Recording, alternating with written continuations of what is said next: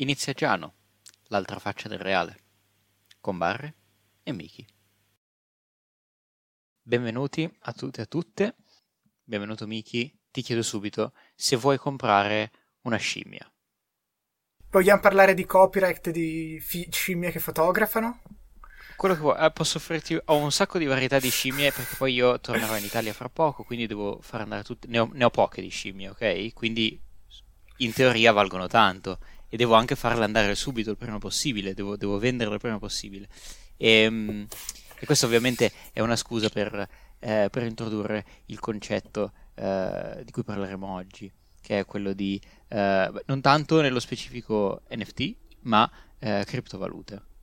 Perché, come abbiamo visto nei, nei tempi recenti, eh, in realtà nell'ultimo anno eh, si è parlato tanto di criptovalute e poi nell'ultimo mese è andato tutto un po' in rovina. Quindi vogliamo un attimo mettere in luce un po' di dettagli di come funzionano le cripto, come mai se ne è parlato così tanto finora e come mai sono eh, crashate, si dice in termini tecnici. Definizione più semplice possibile che possiamo dare per una criptovaluta, quale può essere? Eh, non è banalissimo perché dipende da che punto di vista lo si guarda e ti provoco con una domanda. La domanda vera sarebbe che cos'è una moneta? Che cos'è la moneta? Ma proviamola così. Cosa ti impedisce di andare da qualcuno con un foglio di carta con scritto un barre e pagarlo con un barre? E che lui non sa quanto vale un barre. E quindi non sa per cosa può scambiarlo.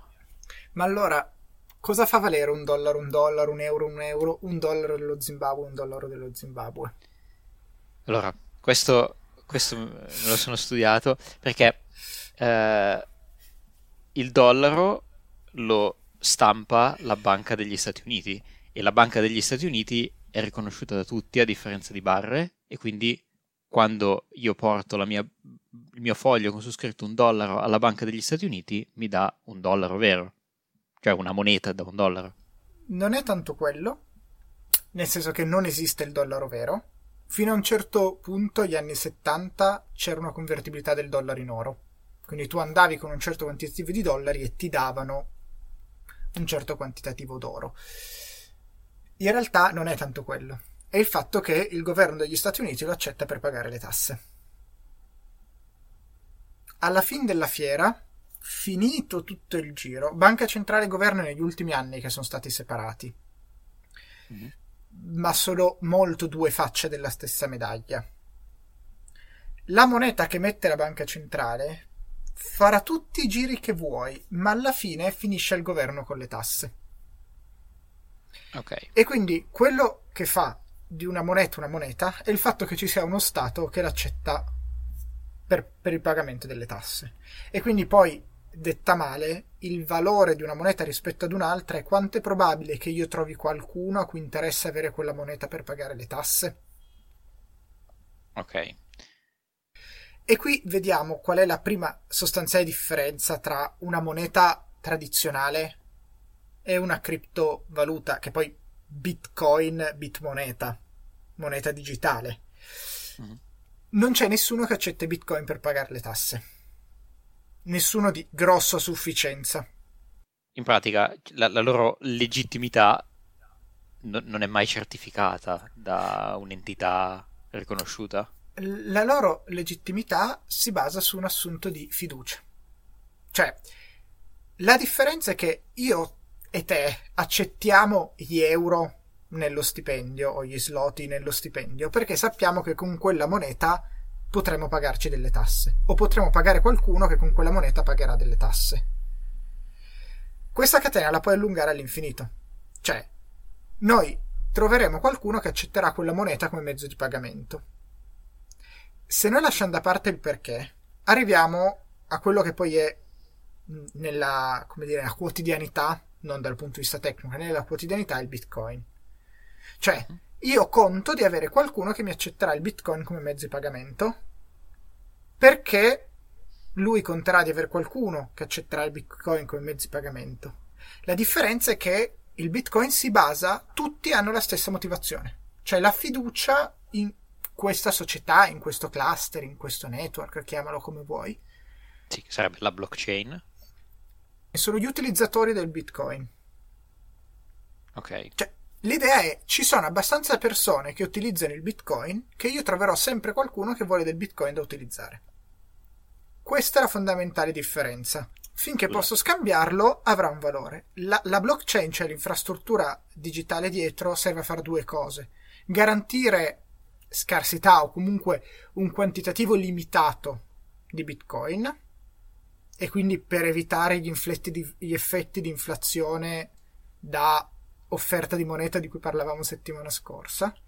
Uh-huh. Cioè, i bitcoin sono quelli, come la banca centrale ogni anno stampa una certa quantità di moneta che è proporzionale a quella che il governo ha preso e non ha speso o che la banca centrale ha ritirato e distrutto, proprio di moneta fisica. Lo stesso deve poter fare il Bitcoin. La blockchain è solo un escamotage contabile, cioè non okay. avendo qualcosa di fisico come può essere il dollaro e non avendo un numero limitato di autorità eh, come si dice, autorevoli, banca centrale e banche commerciali, io ho bisogno di un altro sistema che mi tenga la contabilità di cui posso fidarmi. La blockchain è un sistema di contabilità decentralizzato. Punto. Ok. E quindi questo è quello che, come dire, sulla carta è il Bitcoin. Poi cosa succede? E credo che sarebbe stata la tua prossima domanda. Perché il Bitcoin vale così tanto e oscilla? Esatto, cioè nel senso... Uh dato che, dato che come hai detto tu, uh, c'è una questione, di, una questione fiduciaria, cioè mi devo fidare che il Bitcoin abbia davvero quel valore e soprattutto uh, posso, uh, anche gli altri devono avere la stessa fiducia nei miei confronti. Quindi diventa difficile usarlo come moneta di scambio e in effetti, da quello che so, non c'è nessuno che compra un panino con, con i bitcoin. Uh, c'è stato un periodo, credo una decina d'anni fa, all'inizio dei bitcoin, in cui qualcuno ci provava, ma di fatto no. Uh, I bitcoin oggi vengono usati al posto del denaro contante, perché come il denaro contante sono difficilmente rintracciabili, ma a differenza del denaro contante non lo devi fisicamente spostare. Quindi uh-huh. tutte quelle operazioni che richiedono anonimato, quindi tendenzialmente illegali, e che poi ricordiamoci, illegale non è detto che sia immorale. Qualunque rivoluzione nasce come illegale. Poi possiamo essere più o meno d'accordo. Comunque.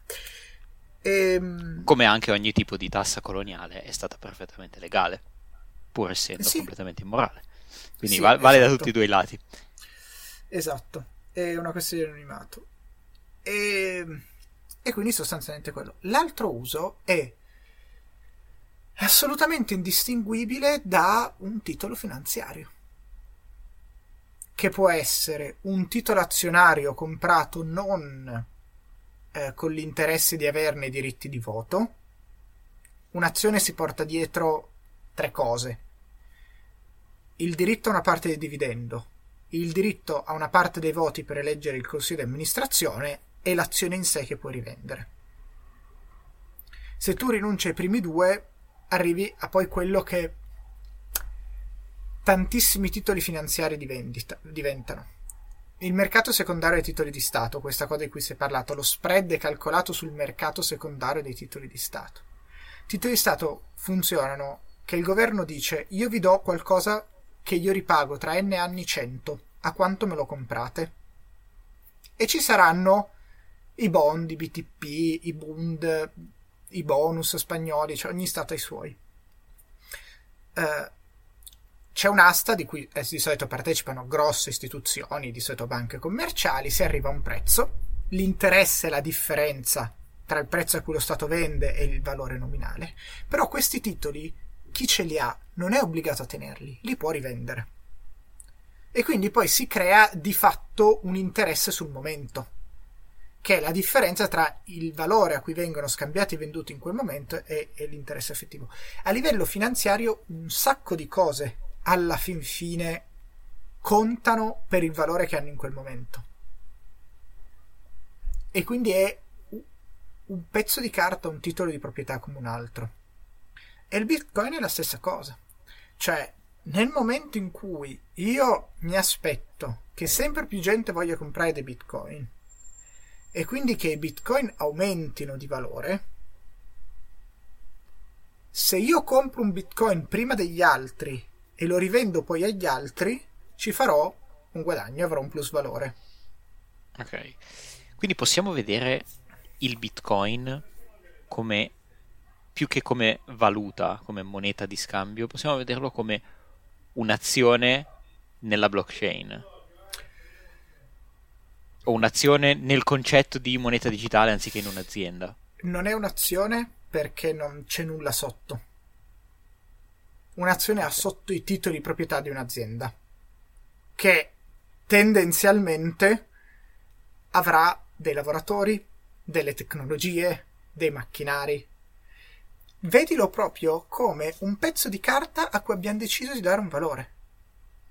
Quindi è ancora più è una bolla eh, speculativa. Slegato. Ok. È una bolla speculativa. Finché tiene.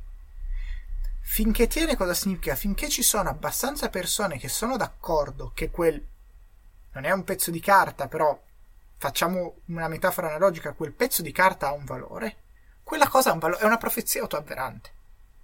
Okay. Se tutti noi siamo convinti che quella cosa abbia un valore, quella cosa ha un valore. Che poi, se vuoi, non è molto lontano dal discorso della moneta. Cioè, la moneta ha un valore perché tutti noi, come Stato, come comunità in uno Stato, siamo convinti che il governo che abbiamo eletto continuerà ad accettare quella moneta come mezzo di pagamento per le tasse. Certo. E adesso ti faccio una domanda sulla convinzione, in realtà, nel senso che, um, ok, bene speculativo, come lo sono stati i tulipani o come lo era l'oro, no? Cioè, lo è eh, o, o, anche le case, no? Nel senso, compro qualche cosa che è lì e sono sicuro che anche quando eh, la moneta fluttua, quel bene ce l'ho e mi rimane fermo. Però quello che mi chiedo è, eh, cioè nessuno mi deve convincere di prendere una casa come investimento. Lo sappiamo tutti che è uno dei, degli investimenti più sicuri in generale, poi ci sono eccezioni, però per prendere una casa per dire un investimento che in generale non andrà a perdere. Invece questa cosa del Bitcoin è da anni uh, diciamo commercializzata con ha un'aura di scam sotto. Quindi perché questo, questa convinzione è così aggressiva? Mi piace questo esempio della casa. Uh, perché tu sei convinto che le case aumenteranno di valore? Anche se non aumentano di valore, sono sicuro che se le cose vanno male, comunque ci posso abitare dentro, quindi posso usarla, non ho perso dei soldi. Allora, qui eh, introduce un'altra cosa. Eh, nei classici, eh, parlando di valore, identificano due concetti valore, valore d'uso e valore di scambio. E fanno delle grandissime divagazioni per andare a capire qual è il rapporto tra le due cose. Se io posso desumere il valore d'uso dal valore di scambio, se il valore di scambio rappresenta il valore d'uso. La risposta è tendenzialmente no. Sono due modi diversi di vedere qualcosa che non si parlano. Se domani cambia una legge, allora, non mettiamo che tu stai comprando una prima casa, ma una casa da investimento. Ok, in cui non intendo abitare. Esatto, domani c'è una legge equo canone. Prezzi degli appartamenti fissati come una certa percentuale, cioè come n volte il loro valore catastale. Quell'investimento è andato a perdere. Quella casa ha perso valore. Il motivo per cui eh, su quella, sulla casa tu hai una buona sicurezza. Ma guarda cosa è successo in America. A un certo punto i prezzi delle case sono crollati tutti insieme, o una città dove per qualche motivo la gente smette di abitare. Il bene c'è ancora, ma perde valore. Se domani dovesse chiudere l'università a Torino, chiude un'università e Politecnico, il mercato immobiliare crolla, soprattutto sugli affitti. Senza gli studenti io devo affittare meno ti fai sulla tua esperienza e su delle tue aspettative sul futuro. Cioè, tu hai visto che le case sono aumentate di prezzo e le, le diminuzioni sono state eh, esterne, è stata la grande crisi. Ma la tendenza è di aumento e ti aspetti che non succeda nulla del genere nel prossimo periodo o che se succede qualcosa possa venire recuperato in fretta. È tutto un, un uh, si, in inglese si dice guesswork, è una yes. estrapolazione e mi ricordo cosa mi diceva il nostro professore di fisica teorica a Torino mai estrapolare. Se state facendo le cose sul serio, mai estrapolare. L'economia, però, cioè tutti i modelli economici che cercano di o fare delle previsioni sul futuro o di spiegare il comportamento di una persona rispetto a una decisione di cui osserva gli effetti nel futuro, si basano tutti su modellare le aspettative di questa persona. E come fare un modello delle aspettative è un problema apertissimo. Ci sono casi in cui un modello molto semplice di dire che una persona conosce perfettamente il futuro e quindi si comporta nella maggior, maniera migliore possibile rispetto al futuro che conosce è realistico, tanti altri no. Sui bitcoin, se vuoi, è un po' la stessa cosa. Cioè, tendenzialmente il bitcoin è sempre aumentato di valore. Poi ci si può chiedere perché la tendenza del Bitcoin è sempre stata di aumentare di valore. Non c'è una risposta chiarissima. Una possibilità è che negli ultimi anni eh, ci sia stato un enorme afflusso di liquidità nei ricchi, nelle mani dei ricchi, il quantitative easing della banca centrale tutta un'altra serie di cose, e che quindi la stessa tendenza a una crescita fortissima ce l'ha avuto negli ultimi anni, adesso si è fermata anche il mercato azionario. Cioè, quindi la ricerca di sempre nuovi investimenti finanziari ad alto rendimento. Il Bitcoin lo è stato. Cioè, chi è saltato presto sul carro del Bitcoin e ne è sceso presto ha avuto degli enormi eh, guadagni. Poi, tra queste persone ci sono state anche persone più o meno influenti. L'altro giorno è morto il presidente di Luxottica. Uh, del vecchio. Del vecchio. E ci sono state tantissime reazioni del guarda si è fatto da solo, lui sì che sapeva fare gli affari, cioè la percezione di un del vecchio, come la percezione di un Musk, come la percezione di un Gates, e di persone che sanno prevedere un buon investimento, perché ne hanno fatti in passato. Quindi, se noi torniamo un passo indietro e i bitcoin hanno un valore perché tutti credono che hanno un valore, qui noi abbiamo due elementi che ci dicono perché i bitcoin hanno funzionato. E probabilmente perché non hanno funzionato le altre criptovalute perché i bitcoin hanno avuto una tendenza di lungo periodo ad aumentare di valore, questo perché sempre più gente voleva bitcoin, è stata una profezia autoavverante. E poi cosa succede? Ci sono i crash improvvisi. In borsa hanno dovuto vietare un certo tipo di AI perché reagiva troppo velocemente. Quindi un piccolo crash veniva immediatamente amplificato perché tutti, tutte eh, gli algoritmi automatici cercavano di vendere prima degli altri. Ah, quindi bastava un fiocco di neve per far partire la valanga? C- c'è stato qualche caso del genere. Uno o due poi hanno detto no, certe cose non si fanno. E... Anche lì ci sono gli strumenti, cioè se la borsa comincia a perdere troppo valore, si chiudono gli scambi a una certa ora e tutti quelli anche avvenuti dopo quell'ora non vengono registrati. Cioè, la normativa delle borse è molto regolata, dei bitcoin no, per esempio. Che poi è il problema. Perché tutti scappano. Perché tutti scappano. Tutti cercano di vendere prima degli altri. Anche lì, vendere a chi? È a qualcuno che fa la scommessa che il bitcoin risalirà abbastanza da poter venderlo poi a un prezzo maggiore di quello a cui lo sta comprando nel fuggi fuggi generale. E come vedi, siamo sempre profezie autoavveranti che si autoavverano un po' che si autoavverano, un po' che hanno dei grandi sponsor, che hanno della buona pubblicità, di persone che per altri motivi sono considerate attendibili. E quindi qui di nuovo torniamo sulle aspettative. Cioè, io mi fido di X a investire su Bitcoin perché X ha questo tipo di curriculum, che può essere nel grande. Non sto dicendo che Elon Musk abbia incitato a comprare Bitcoin, forse l'ha fatto ma non sono sicuro, ma può essere un Elon Musk. Nel piccolo può essere eh, il vicino di casa che aveva la panda e mh, nel giro di sei mesi si è comprato il SUV eh, ha ristrutturato casa e si è fatto un mese alle Maldive senza più lavorare.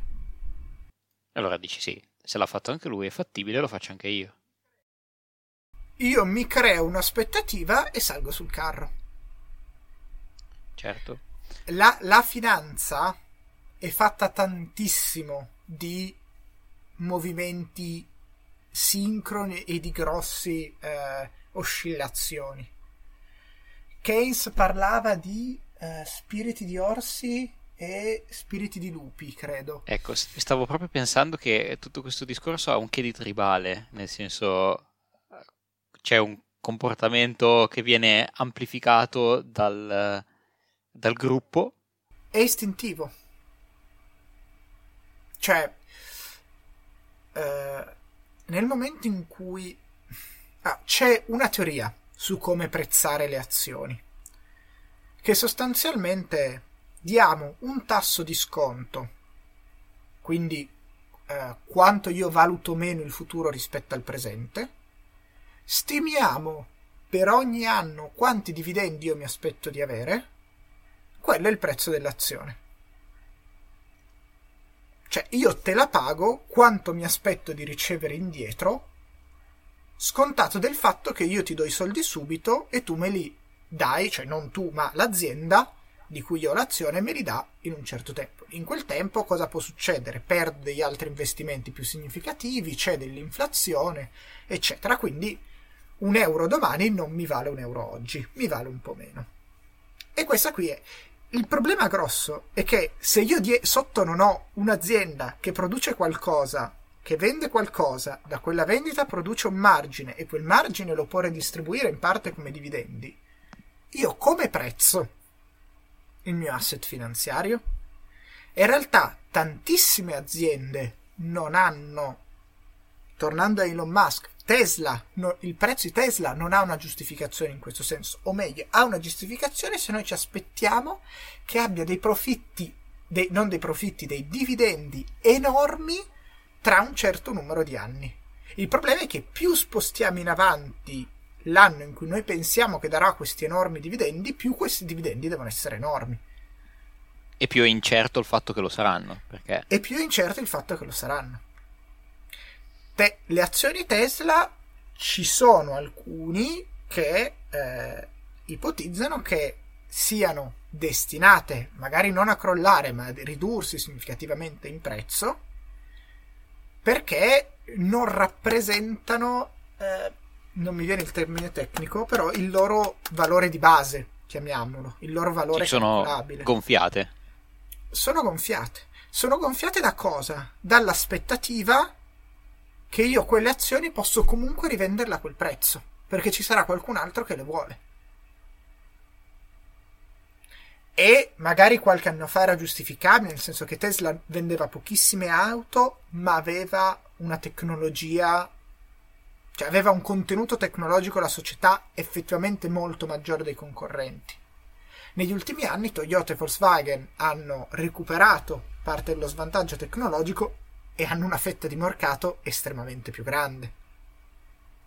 E quindi ancora meno, come dire, questa che, che, poi il problema vero di Tesla, cioè del valore dell'azione di Tesla, col fatto che possiamo misurare, è prendiamo il valore di Tesla come somma delle azioni per numero di azioni per prezzo delle azioni, lo dividiamo per le auto vendute, quindi quello diciamo che è l'aspettativa del margine per automobile che va all'azionista e se noi confrontiamo quel valore rispetto a quello di Volkswagen o Toyota, viene un numero estremamente più grande. Perché Volkswagen e Toyota vendono un sacco più di automobili. Certo, perché sì, la singola auto magari costa di meno perché fanno auto più popolari, però le vendono a più persone. Torno un attimo all, all'argomento case, nel senso che um, avevamo parlato anche uh, di questa crisi immobiliare e uh, l'ultima, l'ultima, cosa che ti voglio chiedere riguardo alle cripto è uh, se è casuale il fatto che siano venute a galla, comunque siano emerse, il concetto sia stato creato nella finestra successiva alla crisi del 2008, che è stato uno dei grandi eventi di questo secolo, e, e poi sia improvvisamente crollato con la crisi attuale inflattiva di cui abbiamo parlato nella scorsa puntata. Cioè, mi sembra una finestra molto chiaramente definita per essere un caso, però allora, ovviamente... Il, secondo me il paper iniziale sulla blockchain, quello dello pseudo giapponese, mm-hmm. eh, di cui non mi ricordo lo pseudonimo, eh, ma che non si sa chi sia. Eh, lo cerco subito intanto. Eh, secondo me è più vecchio, è di inizio anni 2000, dopo la bolla delle dot com. Che potrebbe anche essere. Satoshi Però... Nakamoto. E riesci a recuperare di che anno è il paper? Poi sul fatto che ehm, nel 2008 prende piede, la crisi del 2008 è una crisi dovuta ai mancati controlli. Eh, la data, allora, ha iniziato a lavorare sul codice per il Bitcoin nel 2007 e nel 18 agosto del 2008 hanno registrato il dominio bitcoin.org e poi 31 ottobre il paper. Ok, quindi in realtà è fattualmente precedente. È una coincidenza che siano usciti insieme. Okay. Secondo me quello che non è una coincidenza è proprio il fatto che la crisi del 2008 è una crisi dei meccanismi di controllo. Cioè, il vero problema della crisi del 2008 è che c'erano dei titoli che venivano garantiti sicuri, ma che sicuri non erano per una serie di problemi sui documenti, come erano costruiti questi titoli, il modello probabilistico di rischio che c'era dietro. Cioè, la grande scommessa è un film che è molto chiaro su questo. A questo punto il fascino di qualcosa che si autocontrolla e che non ha bisogno di controllori esterni, io lo capisco. Cioè, in un momento in cui in un momento in cui anche il periodo tra il 2008 e adesso è un periodo di bassi tassi di crescita nell'economia reale, nelle economie occidentali. E quindi anche di difficoltà a fare degli investimenti molto redditizi. Quindi io voglio investire, ho la possibilità di investire su qualcosa che non mi richiede dell'autorità di controllo ha il suo fascino. Sul fatto che adesso ci sia un fuggi fuggi non so esattamente a cosa sia dovuto. Mm, in generale eh, credo che la vera differenza tra storia e giornalismo è la distanza che ci metti. E finché sei dentro le cose è spesso difficile darci una lettura.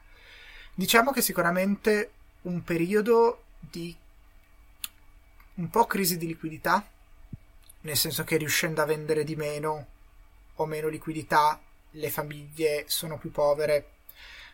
Non ho i dati, ma non mi stupirei se le banche stessero anche dando meno credito in questo periodo alle industrie. Usciamo da due anni dove i flussi di cassa ci, si sono estremamente ridotti, quindi si sono ridotti i dividendi, eccetera, eccetera. Quindi non mi stupirei che qualcuno stesse in questo momento cercando di convertire il bitcoin in dollaro o in euro o comunque in valuta utilizzabile ah, per spenderla per tutti i giorni, per fare degli investimenti sul mercato produttivo o sul mercato azionario finanziario più tradizionale. Anche perché, domanda, domanda perché non sono sicuro, però col fatto che adesso l'inflazione stia crescendo vuol dire che io un bitcoin lo vendo per più dollari rispetto a quanto poteva darmi un mese fa, due mesi fa? Mm, no, il rapporto tra inflazione e tassi di cambio è una cosa sempre molto poco... Un formicaio infuocato, ok, lasciamolo stare. No, è, è che hai spinte contrapposte. Cioè, devi guardare qual è la differenza di inflazione tra due paesi, come l'inflazione sta modificando le economie e i pattern di input e output dei due paesi, i tassi di occupazione dei due paesi, quindi le prospettive economiche dei due paesi. Non hai delle in economia non hai quasi mai delle relazioni semplici. Perché niente avviene nel vuoto e, e ogni cosa spinge e tira contemporaneamente. Devi capire se sta più tirando o più spingendo. E quello spesso lo vedi ex post. E come dicevamo prima, se io voglio vendere, cioè appunto c'è un tasso di sconto. Il bitcoin ha un valore in dollaro che è legato non solo a quanto penso di venderlo adesso, ma quanto penso di venderlo tra un tot.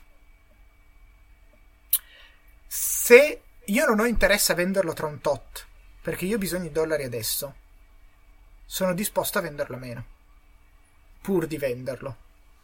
Certo, perché poi rischi di non venderlo proprio.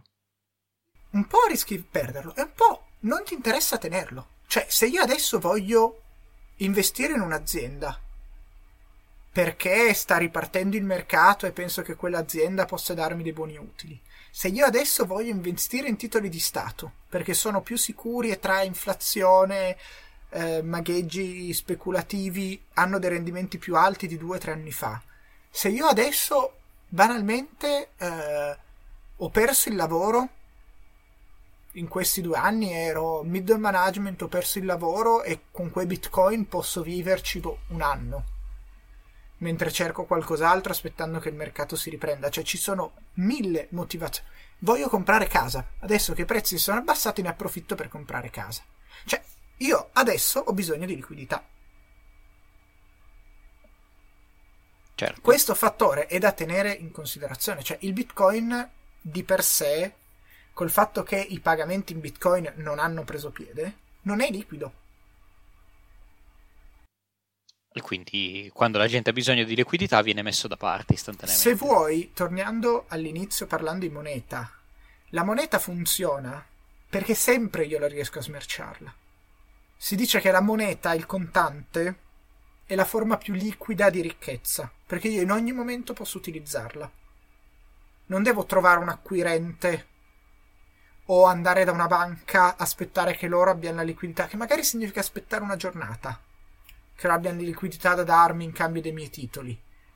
La moneta io ce l'ho in questo momento e se io per strada incontro un giovane ragazzo, eh, ci prendiamo assolutamente a caso un caffè perché ha una maglietta interessante, mi racconta della sua idea geniale di una startup, queste cose non succedono nella realtà, e io decido che ci voglio investire eh, adesso perché io il contante, cioè, che sia il contante in moneta un bonifico ci impiega una giornata, per esempio, la moneta no. Sì. Un bonifico può impiegarci una giornata, ci sono modalità per far arrivare in fretta, però il contante è la forma più rapida che ho. E in un momento in cui i mercati sono incerti, ehm, io posso voler entrare e uscire da un investimento in fretta, voglio cambiare i miei investimenti, io voglio denaro contante, perché è quello che mi permette di spostarmi e riorientarmi il più in fretta possibile. Quindi non sono sicuro che sia così, probabilmente lo vedremo solo tra un paio d'anni incrociando i dati di tante cose, ma è possibile che in un momento come questo di mercati incerti, ripresa, se vuoi un mercato azionario che si è fermato, ma un mercato dei titoli di Stato che ha ripreso ad avere degli interessi interessanti, eccetera, posso immaginare che la domanda di liquidità giochi eh, un ruolo in un disinteresse, perché poi come dicevamo prima è una profezia autoavverante, se io non sono più interessato in quella profezia, crolla. E sulla coda degli interessi interessanti lasciamo la prossima puntata eh, il eh, dibattito tra eh, tenere contante oppure mettere tutto in banca sempre, che anche questo è molto interessante. Detto questo, Uh, grazie ancora per aver ascoltato la puntata. Ricordiamo a tutti e a tutte se avete delle domande o degli aspetti economici, anche, anche banali, che volete approfondire, ovviamente commentate uh, dove volete uh, su Facebook, su Twitter, Instagram, Spotify. Non so se si può commentare, però trovate un modo. Ci trovate su Twitter e Instagram come at podcastgiano, via mail a giano-centrostudiargo.it, Centro Studi Argo di Torino che ci aiuta nel realizzare questa cosa. E per il momento trovate gli episodi passati su Spotify e Google Podcast e stiamo lavorando per metterli anche su iTunes. Ma con Fantastico. un po' di calma. Fantastico. Profezia che sia autovera, speriamo. Così non dobbiamo fare niente. Ciao a tutti. Ciao Barre, ciao a tutti, grazie ancora. Giano, dio degli inizi, finisce qui. Seguiteci su Twitter, Spotify e al prossimo inizio.